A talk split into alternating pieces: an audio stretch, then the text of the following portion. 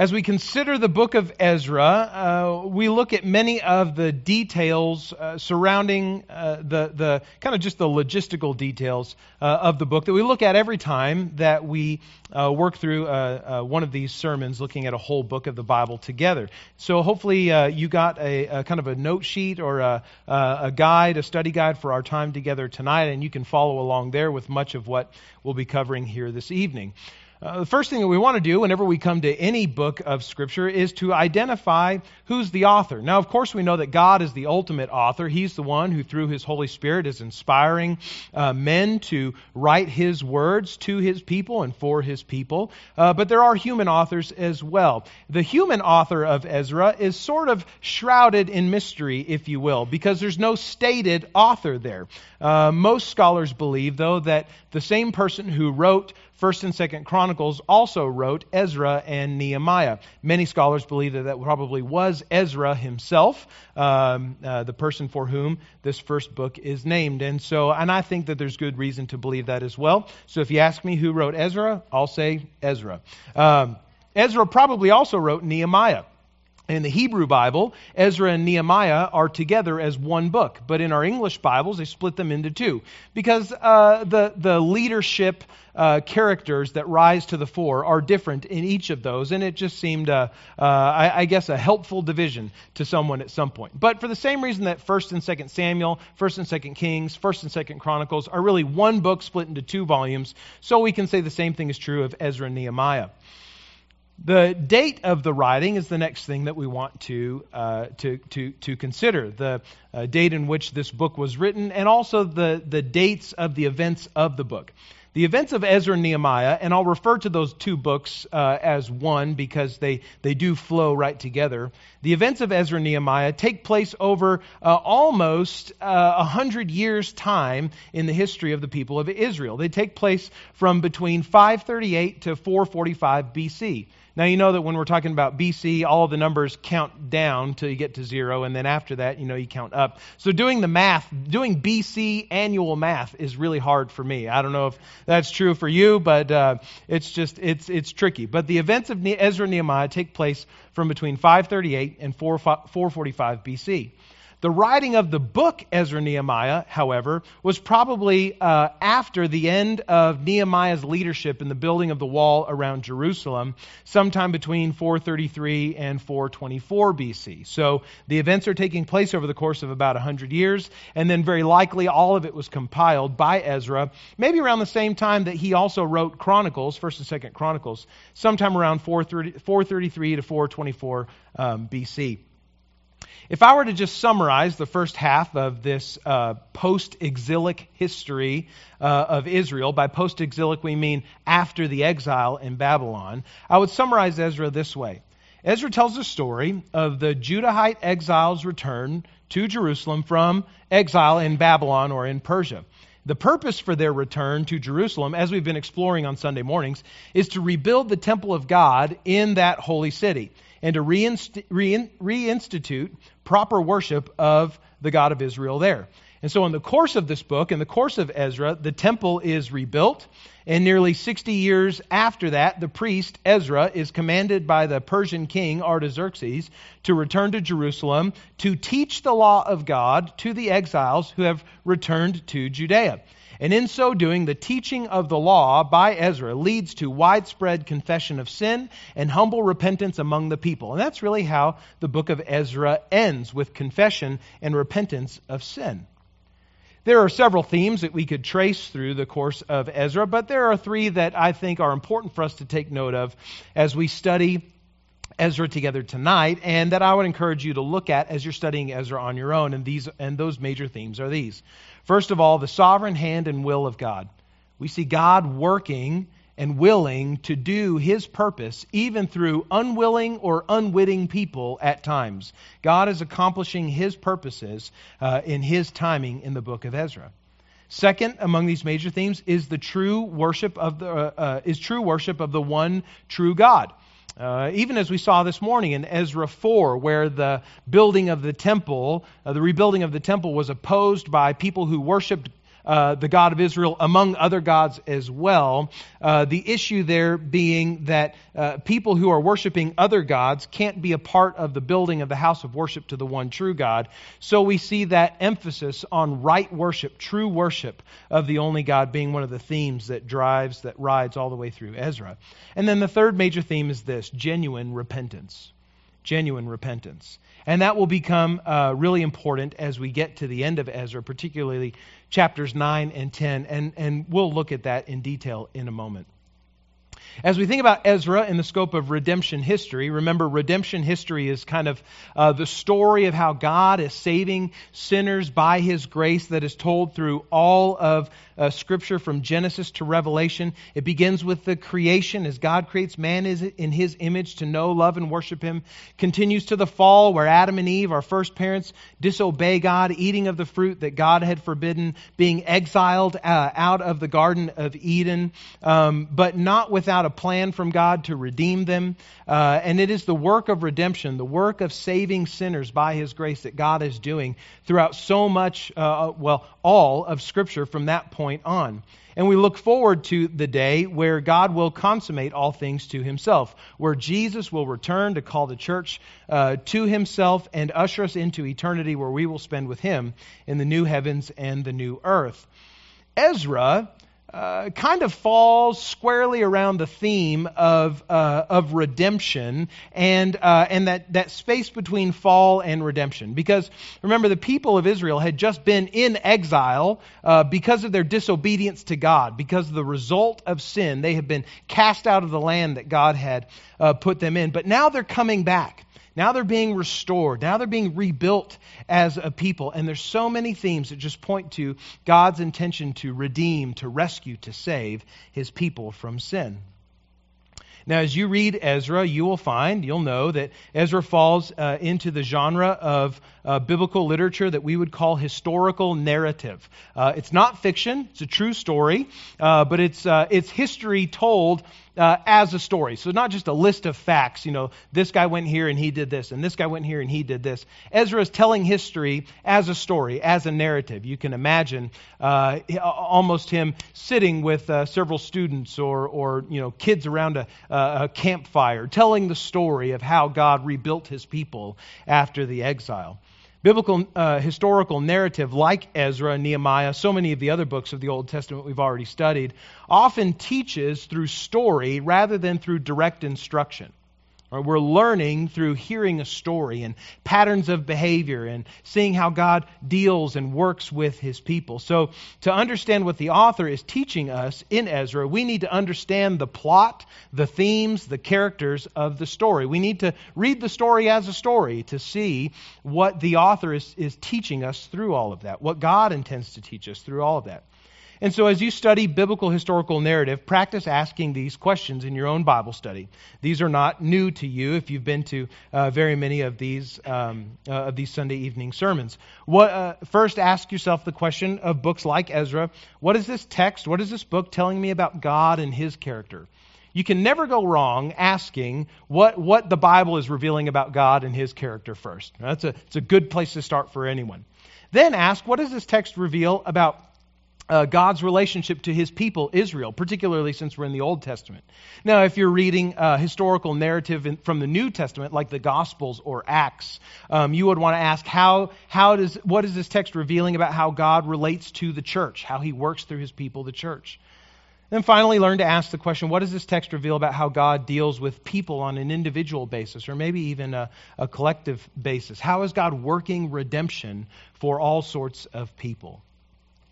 Uh, Ezra is a pretty simple book in terms of its outline, and it's split into two pretty clear parts. The first part is Ezra chapters 1 through 6, which uh, doesn't involve the person of Ezra at all, actually. It all takes place from 538 BC until uh, the years leading up to 458 uh, BC. And in Ezra 1 through 6, you have the first wave of exiles that return to Jerusalem. The temple foundation is rebuilt. There's some opposition that arises toward those who are rebuilding the temple. And then ultimately, the temple is completed in its construction under the reign of uh, King Darius of Persia.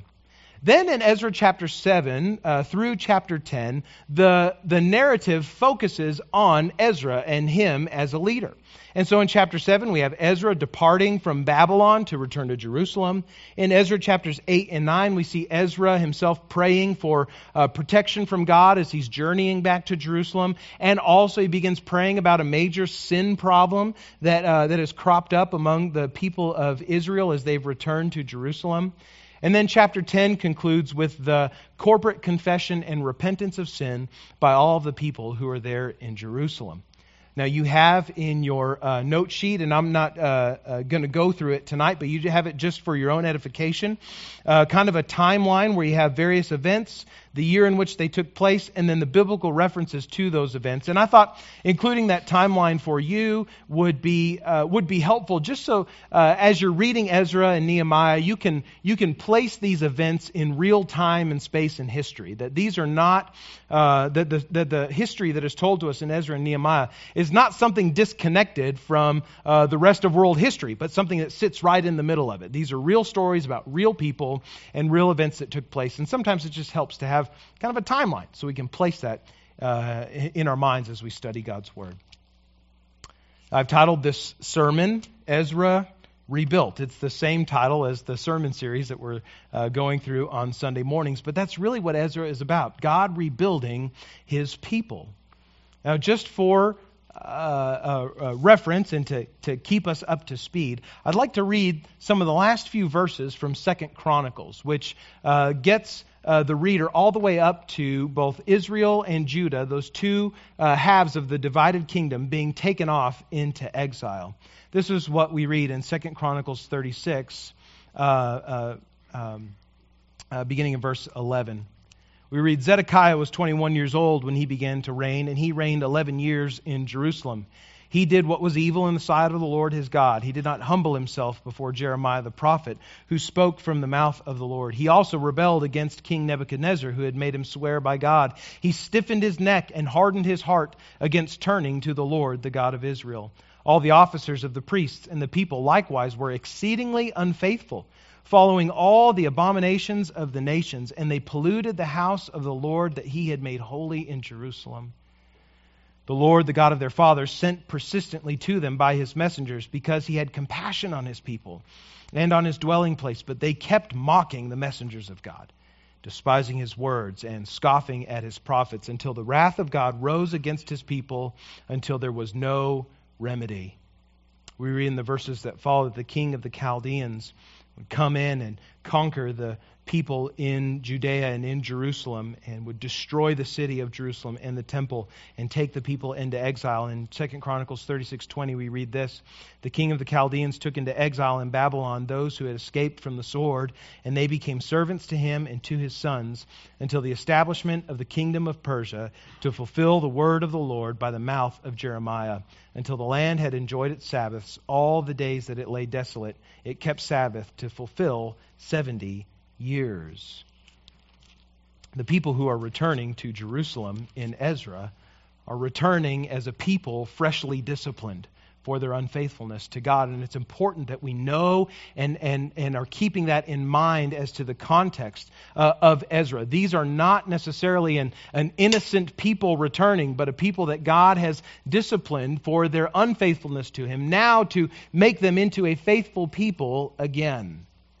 And so as we come to Ezra, and seeing God rebuilding his people, we find at least uh, four themes, uh, four uh, um, um, kind of movements, if you will, through the text. And the first is these that God's people are rebuilt by God's hand.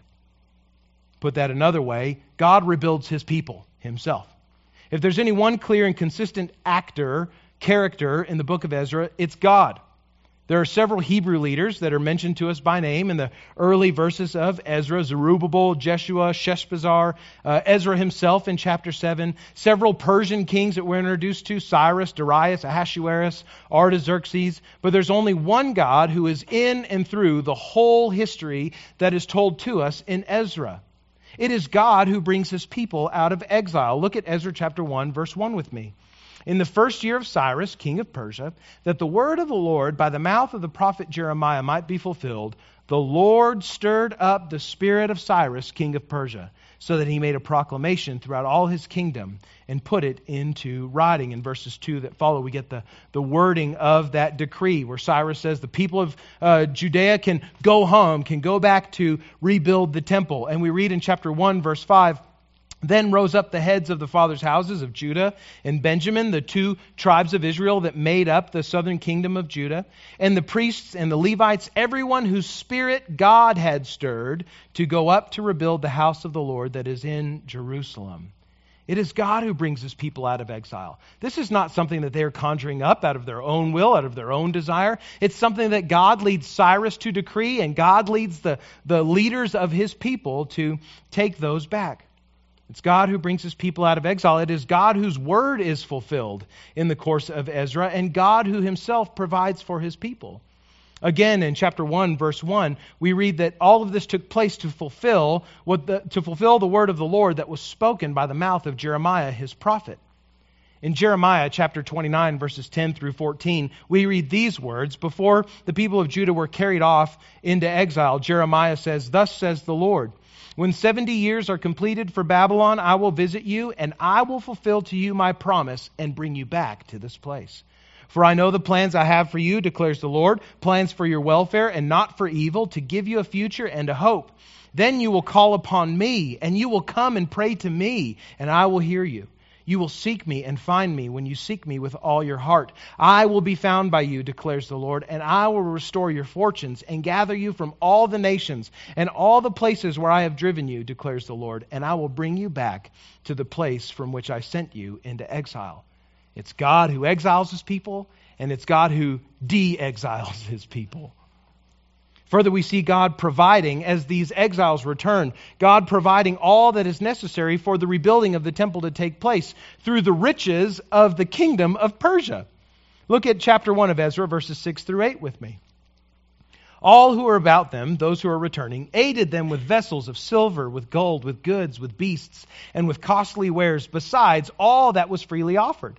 Cyrus the king also brought out the vessels of the house of the Lord that Nebuchadnezzar had carried away from Jerusalem and placed them in the house of his gods. Cyrus, king of Persia, brought, brought these out in the charge of Mithredath, the treasurer, who counted them out to Sheshbazzar, the prince of Judah.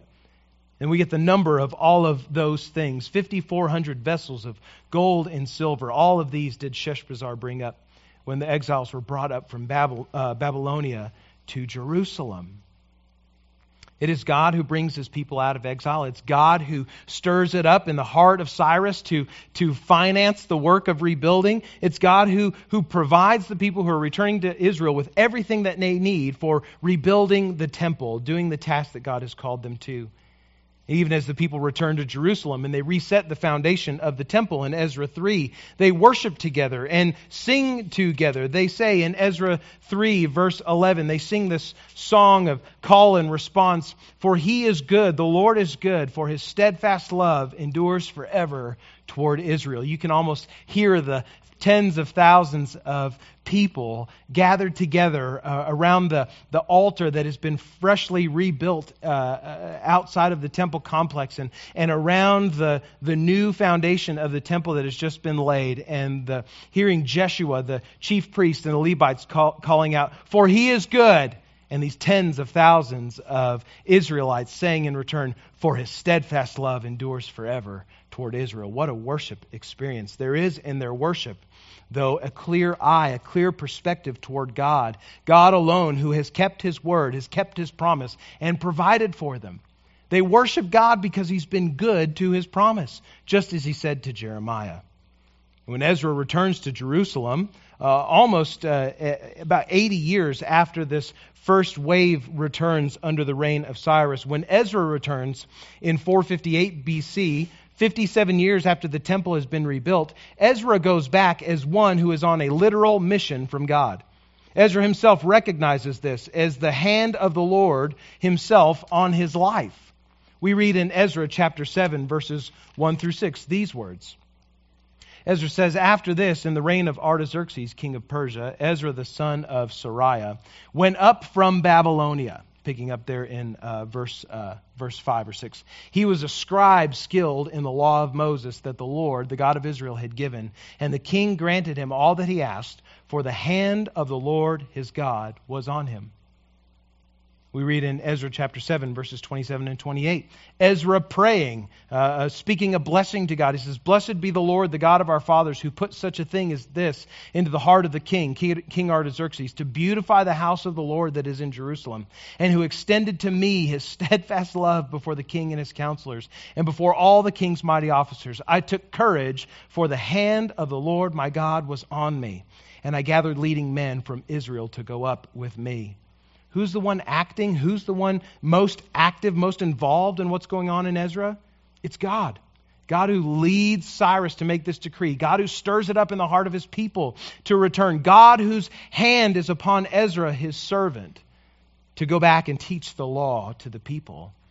There's certainly far more that we could say about all of this, but as we've seen so many times, even throughout our study of God's Word and this particular sermon series on Sunday mornings, we find the wonderful work of the sovereign hand of God accomplishing His purposes through His people and for His people. Though His people sin, in His sovereignty, God provides rescue for Him. Though wicked people conspire against God's people, God ensures the success of his people in all that he's called them to do. And even though pagan kings act in their own self interests, the sovereign God of the universe is the one who is superintending their decrees for his own glory. I love this God. Nowhere in my mind is the constancy of God's sovereign hand and provision more clear than over the 80 years of opposition to the building of the temple that we see described in sort of summary fashion in Ezra 4. All of Ezra chapter 4, even as we saw this morning in worship, is focused upon this the opposition that, that systematically and over decades is upon the people as they're seeking to rebuild the temple. Ezra states that this opposition continued through the reign of several Persian emperors, through systematic manipulation and bribery by those who opposed God's people. And yet, in the course of those 80 years, the temple still gets rebuilt. Against all human odds, God ensures the fulfillment of his purposes. Yes, friends, God rebuilds his people by his own hand. We see that in Ezra. But secondly, we see what God builds his people for. God's people are rebuilt for worship. This truth rings out in Ezra, I think, more loudly than any of the, any of the other themes, and, and certainly most loudly through the purpose for the exiles' return to Jerusalem, to rebuild the temple that was previously destroyed. The scripture illustrates for us God's intention has always been to dwell among his people and to be worshiped by them. And the temple would be the place where that would happen for his people in the Old Testament. Uh, explore with me, if you will, just briefly, this wonderful theme of God's presence among his people through worship as we trace it through the, through the Old Testament in particular. Let's go all the way back to the beginning. In Genesis chapter 3, Adam and Eve are there in the garden in the presence of God, walking with him in the cool of the day. And in Genesis 3, Adam and Eve sin against God. They disobey his only command, incurring upon themselves his judgment, but also his mercy. And the day that they ate the fruit, God said they would surely die. And yet, on the day that they eat it, they don't die, though one day they will. So they're judged by God as they are exiled out of the garden, eastward, out of the Garden of Eden. And yet God also gives them his mercy in giving them skins of animals to be covered with. When God delivers his people out of slavery in Egypt, several millennia after this uh, tragedy with Adam and Eve, God instructs Moses to build a tabernacle, a tent of meeting, where his people will worship him. The entrance of the tabernacle is to open what direction, do you know? Eastward the same direction that Adam and Eve were exiled, you see?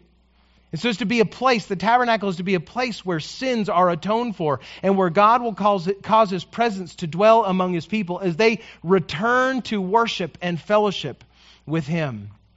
During the reign of Solomon, the wool and leather tabernacle was replaced with a gold and marble temple, a temple which God allowed to be destroyed because his people profaned his worship by polluting his house with idols to false gods and he again sends his people out into exile. Which direction?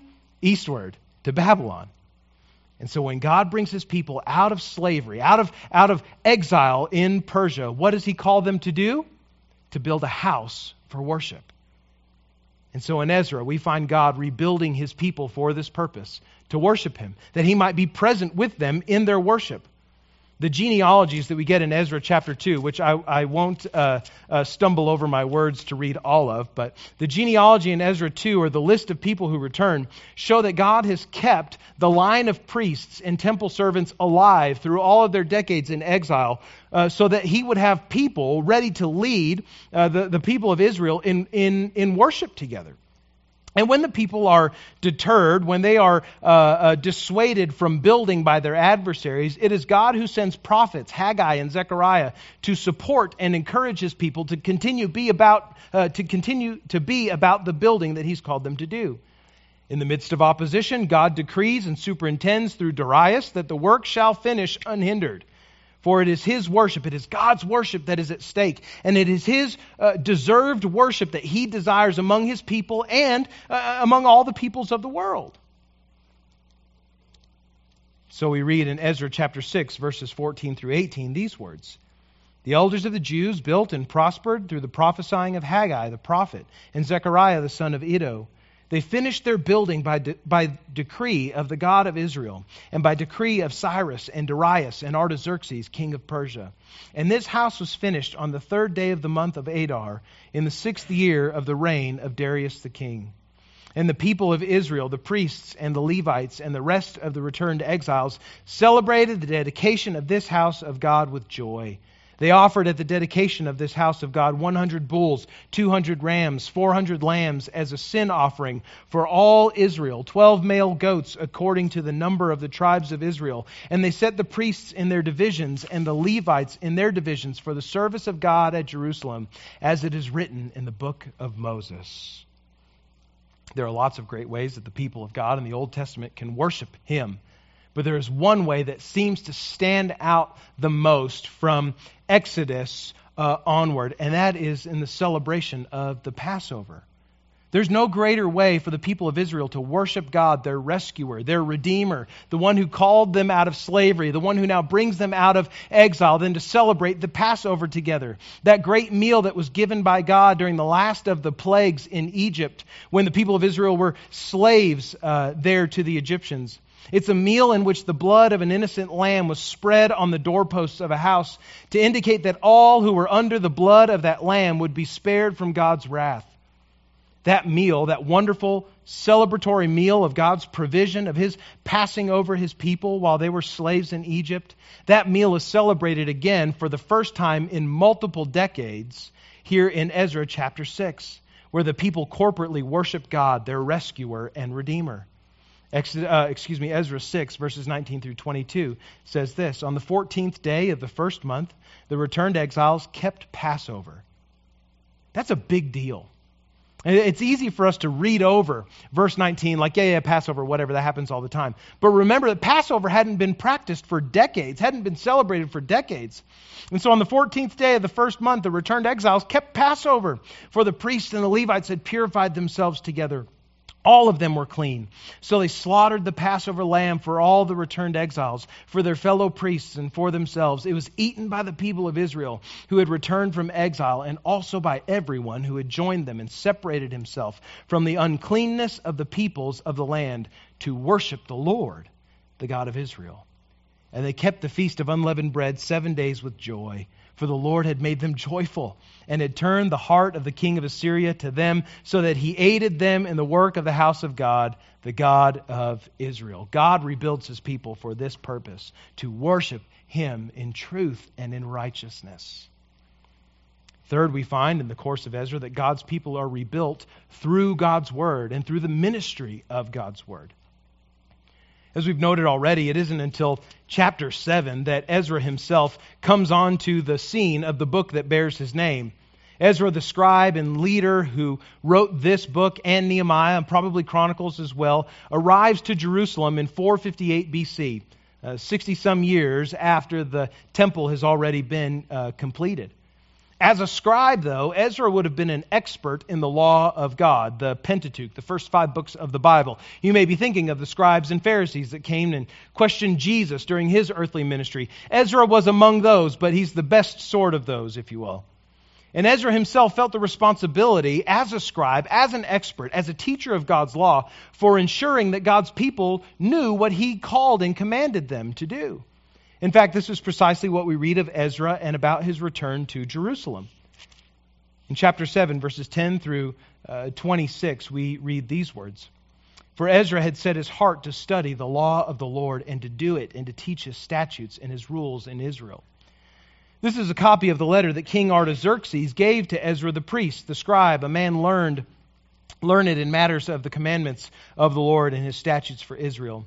Artaxerxes, king of kings, to Ezra the priest, the scribe of the law of God of, uh, of the law of the God of heaven. Peace. And now I make a decree that anyone of the people of Israel or their priests or Levites in my kingdom who freely offers to go with you to Jerusalem may go with you. For you are sent by the king and his seven counselors to make inquiries about Judah and Jerusalem according to the law of your God which is in your hand. We read in verse 25 of chapter 7 And you, Ezra, according to the wisdom of your God that is in your hand, you are to appoint magistrates and judges who may judge all the people of the province beyond the river, all such as know the laws of your God. And those who do not know them, you shall teach. Whoever will not obey the law of your God and the law of the king, let judgment be strictly executed on him, whether for death or for banishment or for confiscation of his goods or for imprisonment. It's quite something to think that a pagan king would instruct a scribe, a teacher of God's law, to go back to his people in order to teach them the law that the pagan king himself had really no interest in following. But again, we see God's sovereign hand at work, right, through Artaxerxes, who is commanding Ezra to go and teach the people the law that they may have forgotten during their time in exile. And so, as Ezra, Ezra, returns to teach the people, he finds among them that many of the men who had returned to Jerusalem and the surrounding towns had, in the intervening, intervening period between when the temple had been completed and Ezra's arrival, many of the men of Israel had taken wives for themselves from among the peoples of the lands, the text says.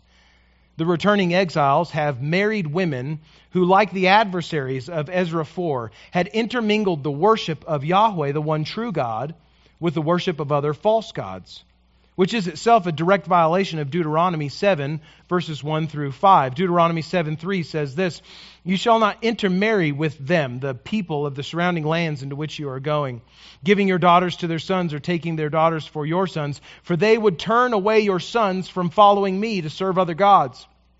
Then the anger of the Lord would be kindled against you, and he would destroy you quickly. So Ezra gets back to Jerusalem and he sees the people of God who have returned directly violating this old command that God had given to his people in Deuteronomy before they ever conquered the promised land to begin with. So Ezra sees this terrible situation, this, this widespread sin among the people of Israel, and he laments this, this problem. And he says in chapter 9, verse 10, these words. Now, O our God, what shall we say after this? For we have forsaken your commands which you commanded by your servants, the prophets. We have forsaken your word. We have, we have gone against what you have commanded us to do. The point that Ezra would have us to understand is this God's people are to be a people not only who worship God in truth, but who know and obey God's word, who know what God has said, and who continue to build their lives upon the unchanging word of God. The reason that the people had been sent into exile in the first place was for their disobedience to God's word. And now, by God's word, Ezra will lead the people to faithfulness. God's people are rebuilt through His Word. There's this wonderful scene in uh, the book of Nehemiah, which I'll, I'll, I'll save the details for the next time. I don't want to you know spoil it now, but where the law of God is read publicly in the midst of all of the, the people there that are gathered in Jerusalem as the wall around the city is rebuilt, and just the rejoicing and repentance and, and, and, and return to faithfulness that God causes among his people as his word is read. God, God's people are rebuilt through his word. And finally, we see this in Ezra that God's people are rebuilt by God for repentance. They're rebuilt for worship, but they're also rebuilt to be a repenting people. Just as the Word of God reveals this new disobedience of the returning exiles, marrying wives uh, who, who worshiped other gods, so also does God lead his people to repent of this sin. The whole of chapters 9 and 10 of Ezra is focused on the problem created by many of the men who had returned and married unrepenting, idolatrous women from among the surrounding peoples. Ezra, then, this great and godly leader, leads the people of God in Jerusalem, right, right there in the shadow of the temple as it's been rebuilt, leading the people to repent. We read in Ezra 9, verses 13 through 15, these words. After all that has come upon us for our evil deeds, Ezra is praying and saying, and for our great guilt, seeing that you, our God, have punished us less than our iniquities deserved and have given us such a remnant as this, shall we break your commandments again and intermarry with the peoples who practice these abominations? Would you not be angry with us until you consumed us, so that there should be no remnant nor any to escape? O Lord, the God of Israel, you are just for we are left a remnant that has escaped as it is today. Behold, we are before you in our guilt, for none can stand before you because of this. Those are poignant words, not just for the men who were complicit in this sin of marrying uh, idolatrous wives, but these are poignant words for every sinner who recognizes how they have rebelled against a perfect and holy God Behold, we are before you in our guilt, Lord, for none can stand before you because of our sin. Confronted with the reality of their sinfulness and the way that it has very clearly broken God's law and his intention for his people, the men of Jerusalem respond the best way they possibly can. They respond with repentance, turning from their sin. One leader among them, named Shechaniah, speaks for the whole of Israel to Ezra, a word of corporate confession. Listen to how he confesses the sins of the people in Ezra 10, verses 2 and 3. Shechaniah, the son of Jehiel, of the sons of Elam, addressed Ezra. He says, We have broken faith with our God, and we have married foreign women from the peoples of the land, but even now there is hope for Israel in spite of this. Therefore, let us make a covenant with our God to put away these wives and their children according to the counsel of my Lord and of those who tremble at the commandment of our God, and let it be done according to the law. Shechaniah leads the people. He speaks as one voice for the people that what they want to do, confronted with their sin, is to repent. So then, as we read in Ezra 10, in pouring rain, all of the men of Israel gathered together to Jerusalem to renew this covenant, to walk in repentance with God. Their repentance, the, the way they go about repenting, appears really harsh at first. They're to put away, they're going to divorce their foreign idolatrous wives.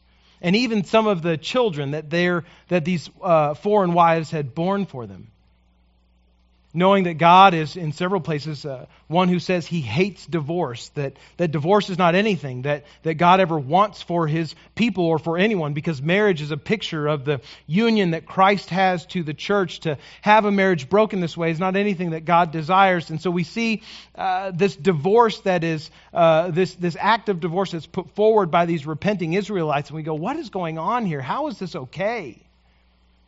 We need to notice here in Ezra 10 that repentance this way is not prescribed by God. God is not commanding these people to divorce their wives. But this is repentance that is undertaken willingly by the people themselves. They propose it.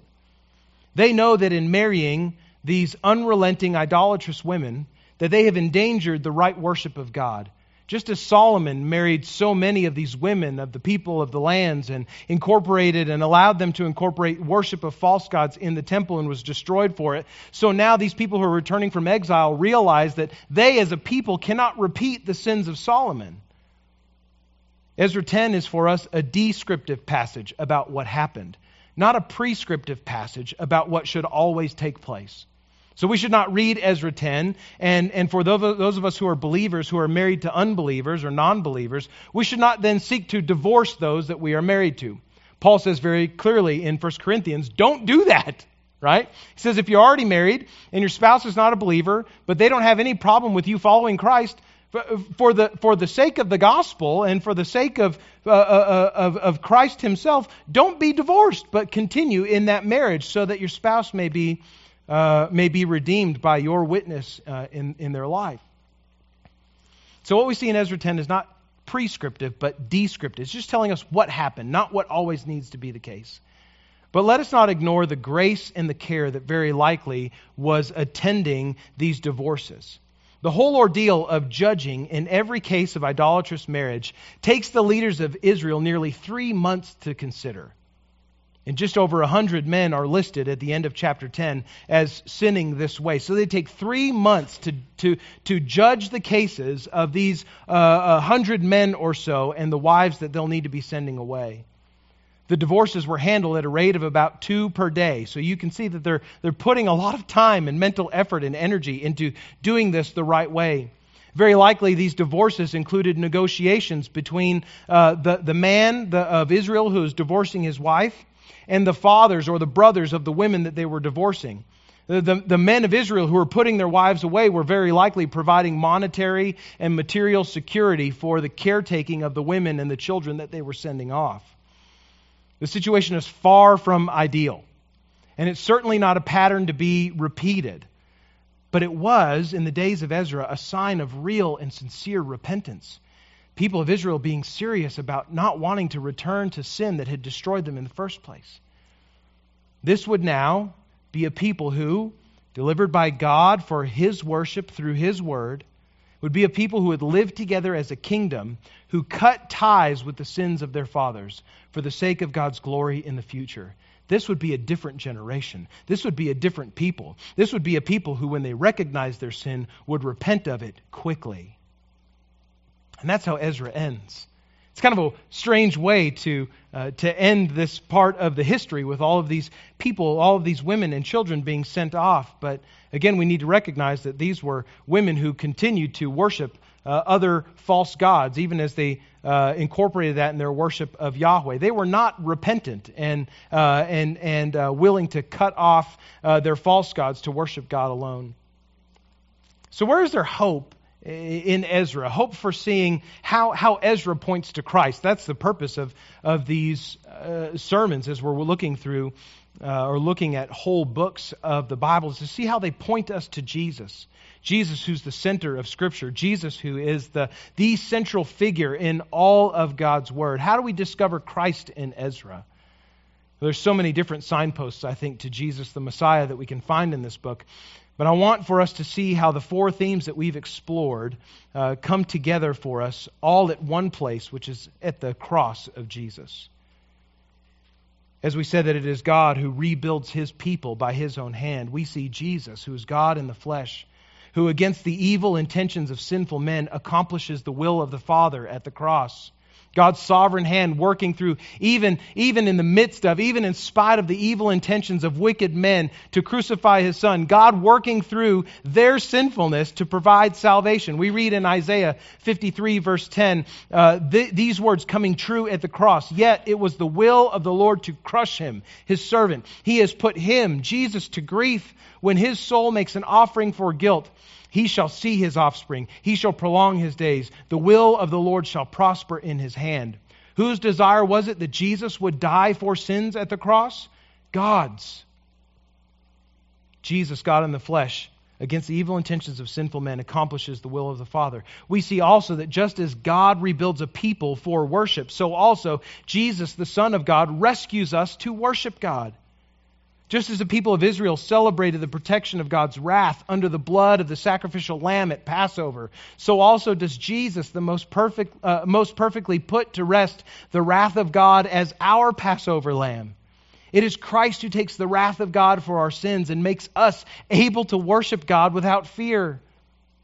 We read in uh, Revelation chapter 5, verses 11 through 13, these words Then I looked and I heard around the throne and the living creatures and the elders the voice of many angels, numbering myriads of myriads and thousands of thousands, saying with a loud voice, Worthy is the Lamb who was slain to receive power and wealth and wisdom and might and honor and glory and blessing. And I heard every creature in heaven and on earth and under the earth and in the sea and all that is in them saying, To him who sits on the throne and to the Lamb be blessing and honor and glory and might forever and ever. What are these but words of worship sung in eternity to Christ our Passover Lamb who gave his life that we might worship him?